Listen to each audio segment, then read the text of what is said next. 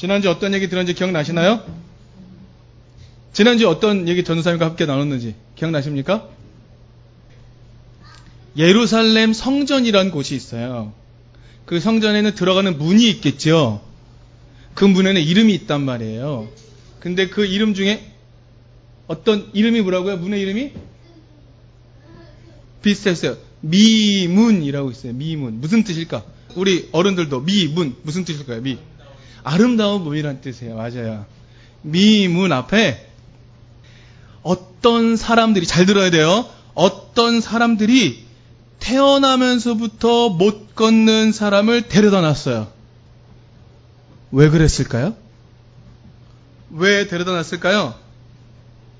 성전에 들어가는 사람들한테 구걸하게 하려고요. 구걸이 뭐죠? 어, 저 힘들어요. 한 푼만 도와주세요.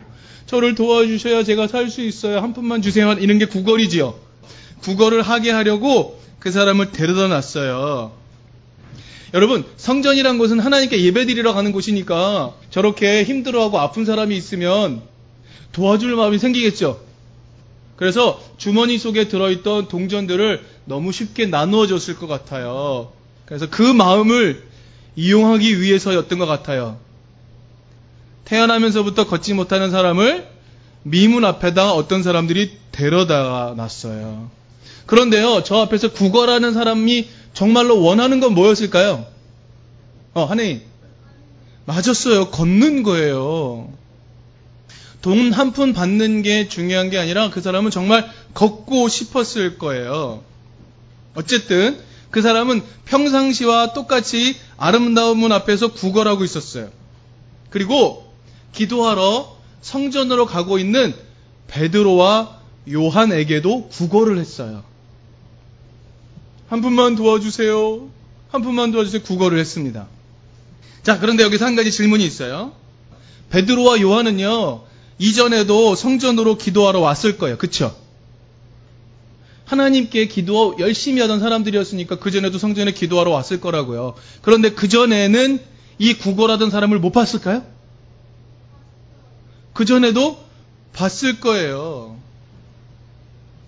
그런데 이 장애인은요, 지나다니는 사람이 하도 많으니까 베드로와 요한이 누구인지 모를 수 있어요. 그렇죠? 하지만 베드로와 요한은 그 구걸하는 장애인을 늘 봤을 거예요. 매일매일 봤을 거라고요. 그런데 이 날은 조금 달랐어요. 왜 갑자기 베드로와 요한이 구걸하는 장애인에게 다가갔던 걸까요? 이전에도 기도하러 계속 다녔으면서 왜 오늘은 갑자기 이 구걸하는 장애인에게로 갔던 걸까요? 무슨 이유로 갔던 걸까요? 그리고 뭐라고 말했죠?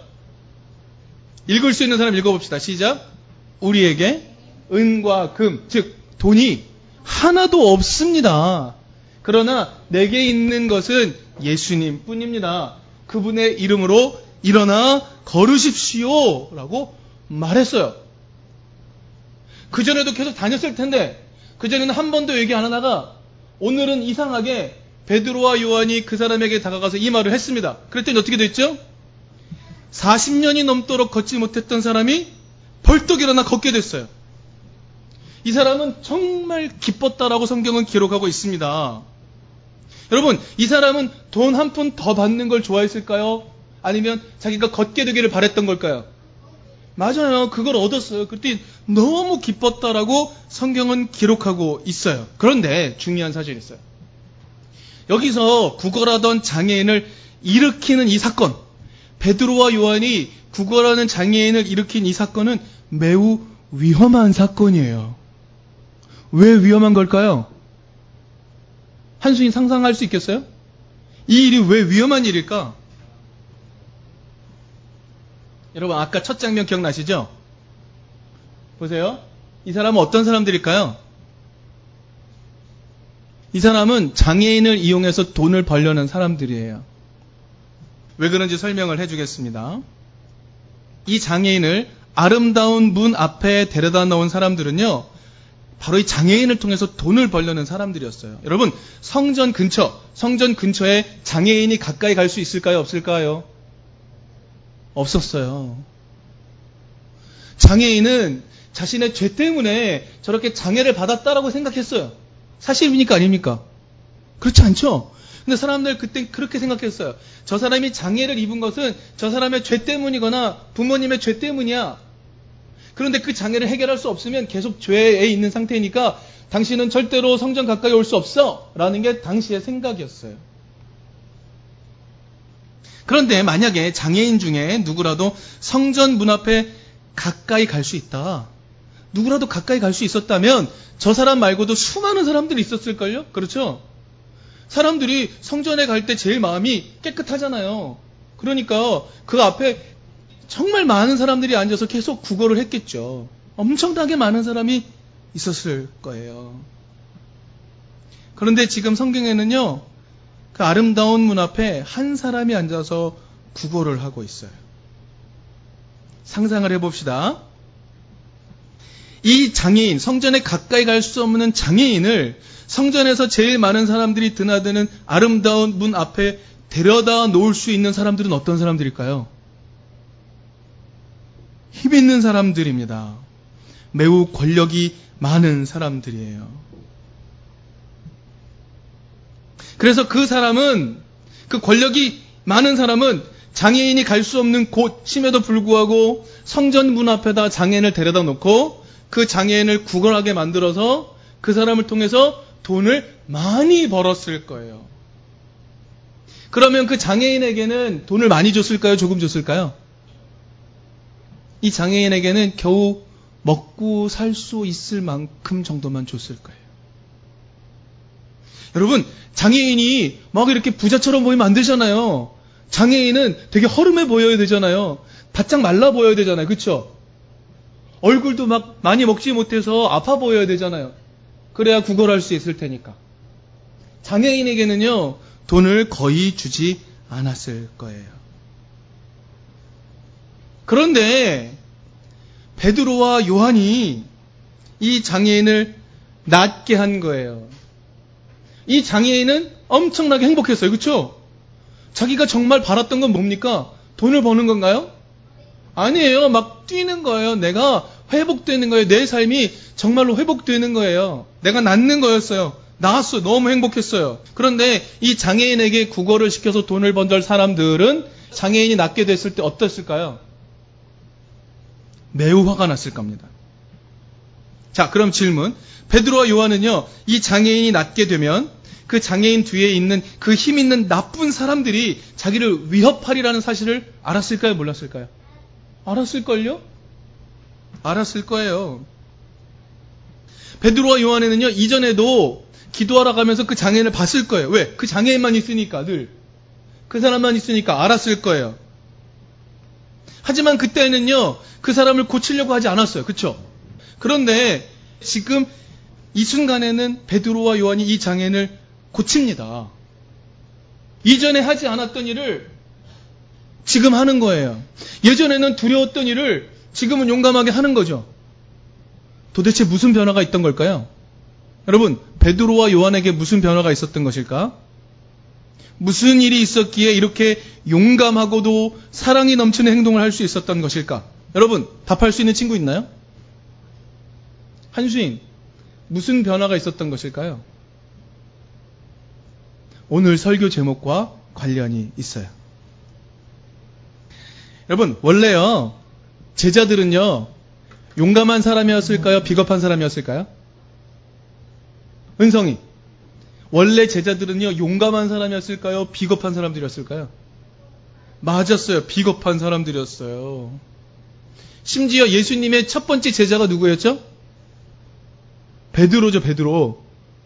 이 베드로가요, 예수님이 잡혀간 다음에 예수님을 잡아간 사람들이 와가지고 베드로한테 그랬어요. 너 예수님 따라다니는 사람이지? 너도 같이 가자! 라고 할 때 베드로가 뭐라 그랬게요? 나는 예수님을 몰라요. 예수님 3년 동안 따라다녔으면서. 또 그래요. 거짓말 하지 마! 너 예수님과 함께 다녔던 사람이잖아! 따라와! 라고 했을 때 뭐라 그랬을까요? 너무 벗어나고 싶어서 베드로가 뭐라 그랬냐면은 나는 예수님을 저주합니다! 라고까지 말했어요. 용감한 행동입니까? 비겁한 행동입니까? 비겁한 사람들이었어요. 그런데 예수님이 부활하시고 제자들을 다시 만나 주셨어요. 그리고 제자들을 다시 모아서 40일 동안 제자들과 함께 하나님 나라가 어떤 것인지 다시 가르쳐 주셨어요. 그리고 하늘나라로 올라가셨습니다.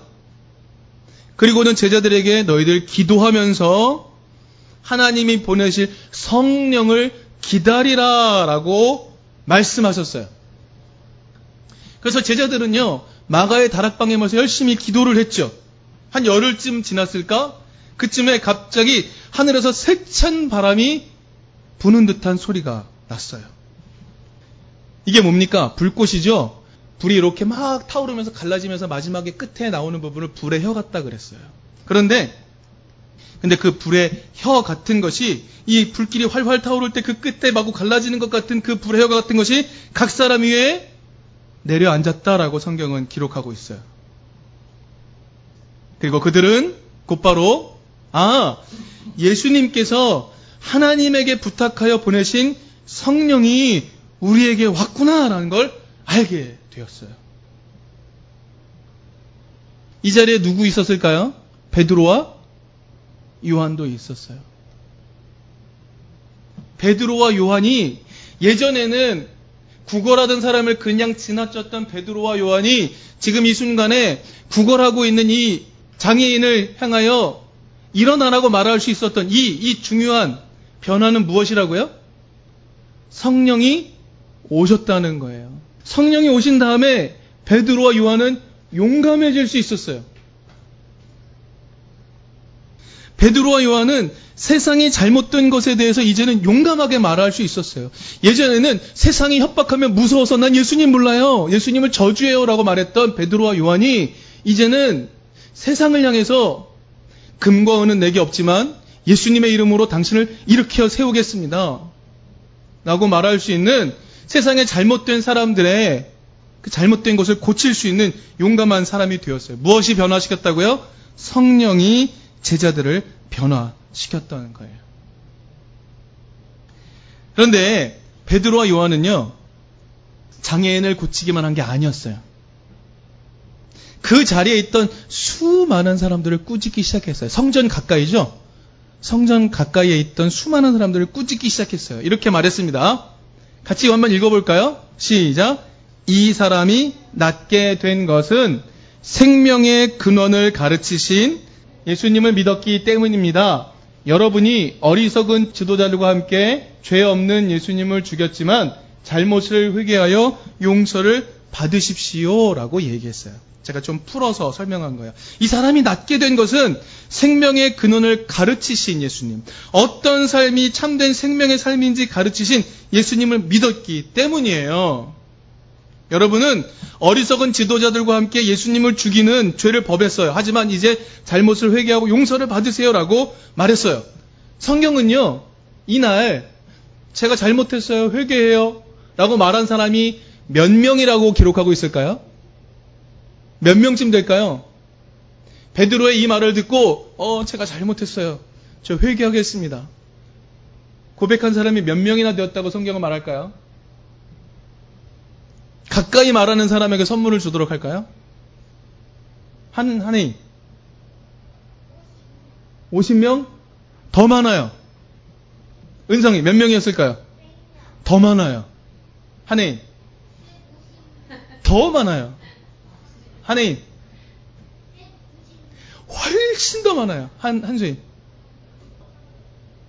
훨씬 더 많아요. 은성이. 아, 만보단 좀 적어요. 어, 한수인. 500보다 훨씬 많아요. 1000보다 훨씬 많아요. 한해인. 야, 어, 너무 어렵다. 9천과 1000 사이. 3000보다 많아요. 한수인. 6000보다 적어요. 한수인. 4천보다 많아요. 한수인. 5천명. 딩동댕 박수 보내주십시오. 와, 진짜 어려웠어요. 자, 5천명이 많은 수입니까? 적은 수입니까? 성인 남자만 5천명이었어요. 베드로와 요한은 용기를 내서 말할 수 있었어요. 그전에는 예수님을 죽이려는 사람들이 무서워서 숨었던 사람이 당신들이 예수를 죽였소. 당신들이 옳은 길을 가르치고 생명의 길이 무엇인지 가르친 예수를 죽였소. 그러나 이제 돌이켜 회개하시고 하나님의 용서를 받으시오라고 말할 수 있는 용기가 생겼단 말이에요. 누구 때문에? 성령 때문에. 하지만 지도자들은 베드로와 요한의 말에 매우 기분이 나빴어요. 그래서 베드로와 요한을 잡아갔습니다. 그리고는 따져 묻는 거죠. 여기 보시면 이 사람들은 대제사장도 있고요, 율법학자도 있고요, 유대인 지도자들이에요. 장로도 있고요, 사두개인들도 있어요. 당시 유대인들 가운데 지도자들이라는 사람들이 다 모여 있었어요. 그리고 와서 협박을 합니다. 너 누가 준 권세로 그런 말 하는 거야? 누가 그따위 말을 하고 다니래? 라고 협박을 하기 시작했어요. 여러분 지금 베드로와 요한은 자기 편이 하나도 없는 채로 잡혀갔어요. 그 사람들이 협박할 때 무서웠을까요? 안 무서웠을까요? 이 사람들은요, 베드로와 요한의 목숨을 빼앗아 갈 수 있는 사람들이에요. 그 사람들이 지금 협박을 하고 있는 거예요. 베드로와 요한은 분명 두려웠을 거예요. 하지만 성경을 보니까 성령께서 베드로와 요한에게 가득 임해 주셨다, 함께 해 주셨다라고 기록하고 있어요. 그래서 용기를 얻은 베드로가 이렇게 말했습니다. 당신들은 예수에게 잘못이 있다고 말하며 예수를 십자가에 죽였습니다. 하지만 하나님이 옳다고 인정하셔서 예수님은 부활했습니다. 당신들은 예수님이 잘못됐다고 말했지만 하나님은 예수님이 옳다고 판단하시고 예수님을 부활시키셨어요. 이제 우리가 의지해서 구원을 얻을 이름은 예수님의 이름밖에 없습니다. 라고 용감하게 말하기 시작했어요. 이스라엘 지도자들은요, 베드로의 말이 좋았을까요? 싫었을까요? 싫었어요. 베드로의 말이 자신들의 잘못을 다 드러내기 때문이었어요. 하지만 사람들이 베드로와 요한을 따른다는 것을 알았기 때문에 너 다시는 그런 말 하지 마! 라고 협박하면서 내보냈습니다. 그런데 떠나가면서 베드로와 요한은 이렇게 말합니다. 우리는 하나님 보시기에 옳은 일을 할 겁니다. 우리는 보고 들은 것을 말하지 않을 수가 없어요. 우리는 당신들의 협박이 두렵지 않아요. 우리는 하나님께서 우리에게 보여주시고 들려주신 것을 세상에 그대로 말할 거예요. 라고 용감하게 말하고 돌아왔어요. 그리고 다시 제자들에게 돌아와서 함께 드린 기도가 오늘 본문의 말씀입니다. 오늘 본문에서 어떻게 기도했었죠? 같이 한번 앞에 읽어볼까요? 시작. 주님, 그들이 우리를 위협합니다. 우리를 도와주세요. 그리고 우리들이 주님의 말씀을 담대하게 말할 수 있도록 용기를 주세요. 자, 이 기도의 주제는 뭡니까? 여러분, 지금 이 제자들의 기도가 뭘 구하고 있는 거죠? 담대하게 해달라고 기도하고 있습니다. 여러분, 왜 용기가 필요하죠? 지금 이 사람들에게 왜 용기가 필요해요? 그렇죠. 예수님의 뜻을 전할 때 예수님의 뜻에 저항해서 그렇게 말하지 마! 라고 말하는 사람들이 있기 때문이에요. 근데 그 사람들이 어떤 사람들? 세상에 힘 있는 사람들이니까. 담대하게 해달라고 지금 하나님 앞에 기도하고 있습니다. 성령이 계속 충만하게 함께 해달라고 기도하고 있는 거죠. 자, 이 기도를 했을 때 어떤 일이 벌어졌다고요? 31절에 이렇게 알려주고 있어요. 같이 읽어봅시다. 시작. 그들이 기도를 마치니 그들이 모여있는 곳이 흔들리고 그들은 모두 성령으로 충만해서 하나님의 말씀을 담대히 말하게 되었다. 성령이 충만해서 어떻게 하게 되었다고요? 용감하게 말할 수 있게 되었대요. 뭐를요? 하나님의 말씀을. 여러분, 하나님의 말씀을 세상이 받아들일까요? 안 받아들일까요? 세상에 힘 있는 사람들은 하나님 말씀 안 받아들입니다. 예수가 가르치신 뜻, 예수님이 말씀하신 것 받아들이지 않아요. 지금 제자들이 요청했어요. 하나님 담대히 말할 수 있게 해주세요. 성령이 충만하게 임했어요. 그래서 담대히 말할 수 있게 되었어요. 뭘요? 뭘 담대히 말하죠? 하나님의 말씀. 예수께서 가르치신 그 하나님의 말씀. 하나님의 뜻을 세상에 담대히 말할 수 있게 되었어요. 여러분, 기억하세요? 제자들이 기도했던 내용이 뭐였죠? 하나님, 세상이 우리를 위협합니다. 우리가 예수님의 뜻대로 살려고 할 때 우리를 위협합니다. 우리에게 용기를 주세요. 담대히 세상에 말할 수 있는 용기를 주세요라고 기도했더니 어떻게 됐다고요? 성령이 충만하게 임해서 어떻게 되었다? 담대히 말할 수 있게 되었다라고 성경은 기록하고 있는 거예요. 여러분, 성령은 어떤 일을 하시죠? 세상을 전혀 두려워하지 않게 만드세요. 그리고 하나님의 뜻, 하나님의 말씀을 있는 그대로 전하고 하나님의 뜻, 하나님의 말씀대로 살아갈 수 있는 세상과 다른 그 하나님의 길을 살아갈 수 있는 용기를 주시는 분이에요. 그분이 누구라고요? 성령이라고요. 그걸 좀 다른 말로 해볼게요. 고린도전서 12장 3절엔 이렇게 나오네요. 우리 어린이 여러분도 같이 한번 읽어봅시다. 시작. 하나님의 영으로 말하는 사람은 아무도 예수는 저주를 받아라 하고 말할 수 없고 또 성령을 힘입지 않고서는 아무도 예수는 주님이시다 하고 말할 수 없습니다. 무슨 뜻일까요? 성령은 이렇게 하신다는 거예요. 성령이 아니면 예수님이 우리의 주인 되십니다. 예수님이 우리에게 명령하시는 그 뜻대로 살겠습니다. 세상의 거짓된 권력자들은 두렵지 않습니다. 세상이 명령하는 대로 살지 않고 예수님이 명령하시는 대로 사랑의 방법대로 살겠습니다라고 말할 수 있는 용기를 주시는 분이 누구라고요? 성경이라고요. 세상을 두려워하지 않고 예수님의 뜻대로 살겠습니다라고 말할 수 있는 용기를 주시는 분이 성령이시다. 세상이 주는 어떤 두려움도 상관하지 않고 세상이 가하는 어떠한 협박도 상관하지 않고 용감한 사람으로 살겠습니다 라고 말할 수 있도록 도와주시는 분이 성령이시다란 말이에요. 어린 여러분, 혹시 적폐라는 말 들어봤습니까? 한순이 들어봤습니까? 적폐 세력. 은성이 들어본 것 같아요? 전혀 못 들어봤어요? 여러분, 적폐 세력이 뭡니까? 적폐가 뭡니까?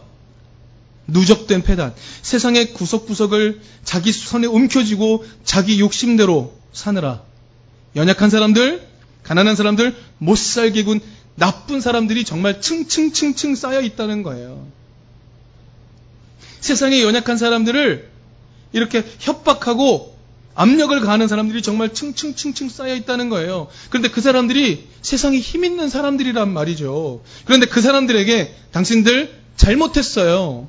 당신들 잘못한 거예요. 라고 말할 수 있는 용기 쉽게 생길까요? 그렇지 않아요.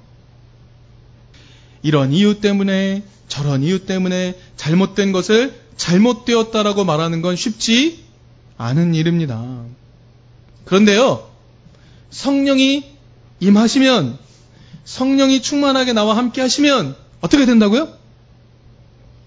당신들 잘못했어요. 회개하세요. 라고 용기 있게 말할 수 있게 된다는 겁니다. 여러분, 성령은요, 하나님의 뜻을 완벽하게 살아내신 예수님 명령에 따라서 옳은 삶, 의로운 삶을 위해서 헌신하는 우리에게 세상이 가하는 수많은 압박, 그것이 아무것도 아니라는 것을 깨닫게 만들어주시는 분이에요. 세상의 협박, 세상의 압박을 이길 수 있게 해주시는 힘이에요. 옳은 일을 해나갈 수 있게 힘을 주시는 분이에요. 예수님의 뜻대로만 살겠다라고 고백할 수 있도록 도와주시는 분이라는 거죠. 아시겠죠? 성령은 어떤 분이시다? 예수님을 주로 고백하며 예수님의 뜻대로 용감하게 살 수 있도록 도와주시는 분이시다. 그런데 성령이 하시는 일이 또 한 가지가 있어요. 같이 읽어볼까요? 시작. 성령이 여러분을 평화의 띠로 묶어서 하나가 되게 해 주신 것을 힘써 지키십시오. 여러분, 아까 이야기 생각납니까? 제자들이 기도했을 때 성령을 받았다 그랬죠? 그렇죠? 그 다음에 어떤 일이 일어났는가? 하나님의 말씀을 담대히 말하게 되면 사람들이 어떻게 변하게 되는가? 하나님의 뜻이 옳다라고 말하는 사람들은 어떻게 변하게 되는가? 잘못된 사람들한테 가서 당신들 잘못했어요 라고 말하는 건 말고도 어떤 일 하게 될까요? 밖에 나가서는 그렇게 외치고 돌아와서는 어떤 일 하게 될까요? 이웃을 사랑하게 되는 거예요. 성경을 보니까 오늘 본문에 이런 내용의 말씀이 나와요. 많은 사람들이 다 한 마음과 한 뜻이 되어서 아무도 자기 소유를 자기 것이라고 하지 않고 모든 것을 공동으로 사용하였다라고 되어 있어요. 신기한 일이죠. 은성이 거 누나와 나눌 수 있어요? 예랑이와 나눴을 수 있나요? 화평이는 수인이 희는 어때요? 성령이 충만하게 임하시니까 어떤 일 하게 됐냐면 모두 다 한 마음이 되고 한 뜻이 되어서 아무도 자기 소유를 내 거야 라고 말하지 않고 모든 것을 공동으로 사용하게 되었다라고 성경은 기록하고 있어요. 또 한 가지 놀라운 일이 일어났다고 성경에 기록하고 있나요? 땅 있는 사람, 집 있는 사람들은 그것을 다 팔았대요. 그 판 것을 사도들에게 가져다 줬대요. 사도들이 어떻게 했다고요? 가난한 사람들에게 필요에 따라 나누어 줬어요. 필요에 따라서 나눠줬어요. 그랬더니 성경은 어떻게 되었다라고 말하냐면 가난한 사람이 한 사람도 없었다라고 말하고 있어요. 여러분, 성령은 아까 세상을 두려워하지 않고 예수님이 가르쳐 주신 옳은 길이 맞습니다라고 말할 수 있는 용기를 주신다고 했어요. 그렇죠? 성령은 또 어떤 일 하신다고요? 우리를 평화의 띠로 묶어서 하나가 되게 하세요. 서로 사랑하게 하시고 서로 나누어 쓰게 하세요. 여러분, 하나가 되기 위해서요. 자기 욕심대로 살면 될까요? 또는 자기 욕심은 이렇게 숨겨놓고 아닌 척 하면서 서로 이렇게 하나 되어 사는 것할수 있을까요? 그럴 수 없어요. 마음에서부터 깊은 곳에서부터 서로를 사랑하고 서로 필요한 것을 채워주면서 자기보다는 옆에 있는 사람을 더 생각하면서 살아간다면 하나가 될 수 있어요. 이게 누가 하시는 일이라고요? 성령이 하시는 일이라고요. 사랑하는 이등교회 교회 여러분, 성령은 우리를 다르게 살게 만듭니다. 성령은 우리를 세상의 방식과 다르게 살도록 만들어 주십니다. 세상의 방식이 아니라 예수님의 방식대로 살게 만드시죠. 예수님이야말로 온전하게 하나님의 뜻대로 사셨던 분입니다. 예수님이 걸으신 길은 옳은 길이었고요. 예수님이 걸으신 길은 생명의 길이었고요. 예수님이 걸으신 길은 진리의 길이었습니다. 그 길을 걸으셨어요. 성령은 어떤 일을 하시냐면 그 길을 걸으셨던 예수님의 길이 옳다라는 확신이 생기게 하시는 분이죠. 여러분, 예수님이 걸으신 길이 옳은 길이라고 확신하십니까? 예수님이 걸으신 길이 생명의 길이라고 확신하십니까? 여러분, 혹시 우리는 예수님이 걸으신 길 좋은 길이지만 오늘 우리는 힘들어요 라고 말하지 않나요? 여러분, 우리가 예수가 걸으신 길이 정말 생명의 길이고 옳은 길입니다. 라고 확신할 수 있습니까? 여러분, 그건 성령 충만의 결과인 거예요. 성령이 우리 가운데 오셔서 예수의 길이 옳다고 하나님이 인정하셨음을 확인하고 맞습니다. 그 길대로 사는 게 옳은 길입니다라고 용기를 낼 수 있게 되는 거죠. 성령이 오셔서 베드로와 요한이 세상의 권력자 앞에서 당당하게 얘기할 수 있었잖아요. 여러분 우리가 예수가 걸으신 그 길이 예수가 보이신 그 하나님의 길이 옳은 길입니다라고 확신할 수 있는 건 성령이 오셔서 오늘 우리를 계속 감동시키셔야 되는 거예요. 여러분 우리가 옳은 길을 살 때에 세상이 우리를 압박합니다. 세상이 우리를 협박하죠. 세상이 우리에게 고난을 가합니다. 때때로 그 고난이 심지어 그 사람을 삼켜버리기도 해요. 하지만 여러분, 그럴지라도 우리는 하나님이 우리를 부활시키신다라는 소망 때문에 그 길을 계속 갈 수 있는 거예요. 여러분, 예수의 길이 옳다라고 확신하는 믿음과 그 믿음의 길에서 세상이 고난을 가할지라도 우리는 부활할 것이라는 그 소망과 그 믿음과 소망 때문에 오늘 우리가 서로 사랑할 수 있게 만드는 것. 믿음과 소망과 사랑을 오늘 우리 삶 속에서 실현할 수 있게 만드는 분이 바로 성령이라는 거죠. 여러분, 오늘 우리가 예수님 믿는 사람으로서 예수님의 뜻을 따르는 것이 참된 희망이라고 그것을 깨달은 사람으로서 살아가는 유일한 방법은 무엇일까요? 성령의 충만을 경험하는 거예요. 그래서 세상을 향해서 다윗이 들고 달려갔던 물맷돌 하나 들고 용감하게 달려갈 수 있는 힘을 얻는 것. 그리고 그 길에서 서로를 돌아보아 필요를 따라 얻게 하며 가난한 이가 없게 만드는 것. 그것이 오늘 우리가 기독인으로서 걸어가는 길이에요. 이 길을 걸어갈 수 있는 힘을 주시는 분이 바로 성령이시라는 말입니다. 우리 사랑하고 존경하고 축복하는 이등교회 교회 여러분, 성령은요, 오늘날 우리를 예수님의 뜻대로 살아갈 수 있도록 도와주시는 분이에요. 그래서 우리는 매 순간 성령의 임재를 구해야 합니다. 매 순간 성령의 인도를 구해야 해요. 성령님, 바른 길을 깨닫게 해주세요. 성령의 분별을 요청해야 합니다. 그러면 우리는 살 길을 얻을 수 있어요. 여러분, 세상을 절대로 두려워하지 마십시오. 여러분, 우리가 성령이 하나 되게 하신 것을 힘써 지킬 수 있다면 여러분, 우리는 두렵지 않습니다. 여러분 베드로와 요한이요 그 둘만 달랑이 있어서 용감했던 게 아니에요. 그들은 함께 기도를 요청할 사람이 있었고 함께 성령을 받은 120명의 사람들이 있었잖아요. 그리고 성령이 충만하여서 함께 모든 것을 나눌 수 있는 사람들이 있었잖아요. 초대교회가 있었잖아요. 그래서 그들은 용감할 수 있었습니다. 여러분 오늘 우리는 세상을 두려워하지 않습니다. 왜요? 성령이 함께 하시니까. 세상을 향해 담대히 외칠 수 있습니다. 때때로 세상을 뒤집어 엎으며 살아갈 수 있습니다. 그럴 힘과 용기를 성령 충만으로 얻게 되는 것이죠. 그런 성령 충만, 그것을 구하며 살아갈 수 있기를 바랍니다. 어린이 여러분, 성령은 어떤 일을 하신다고요?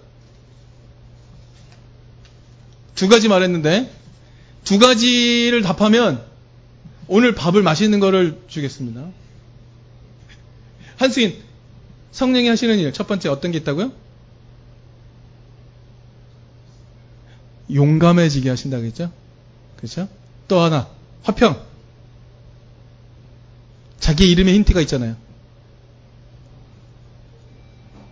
우리를 평화에 매는 줄로 하나 되게 하신다. 라는 것 기억할 수 있기를 바랍니다.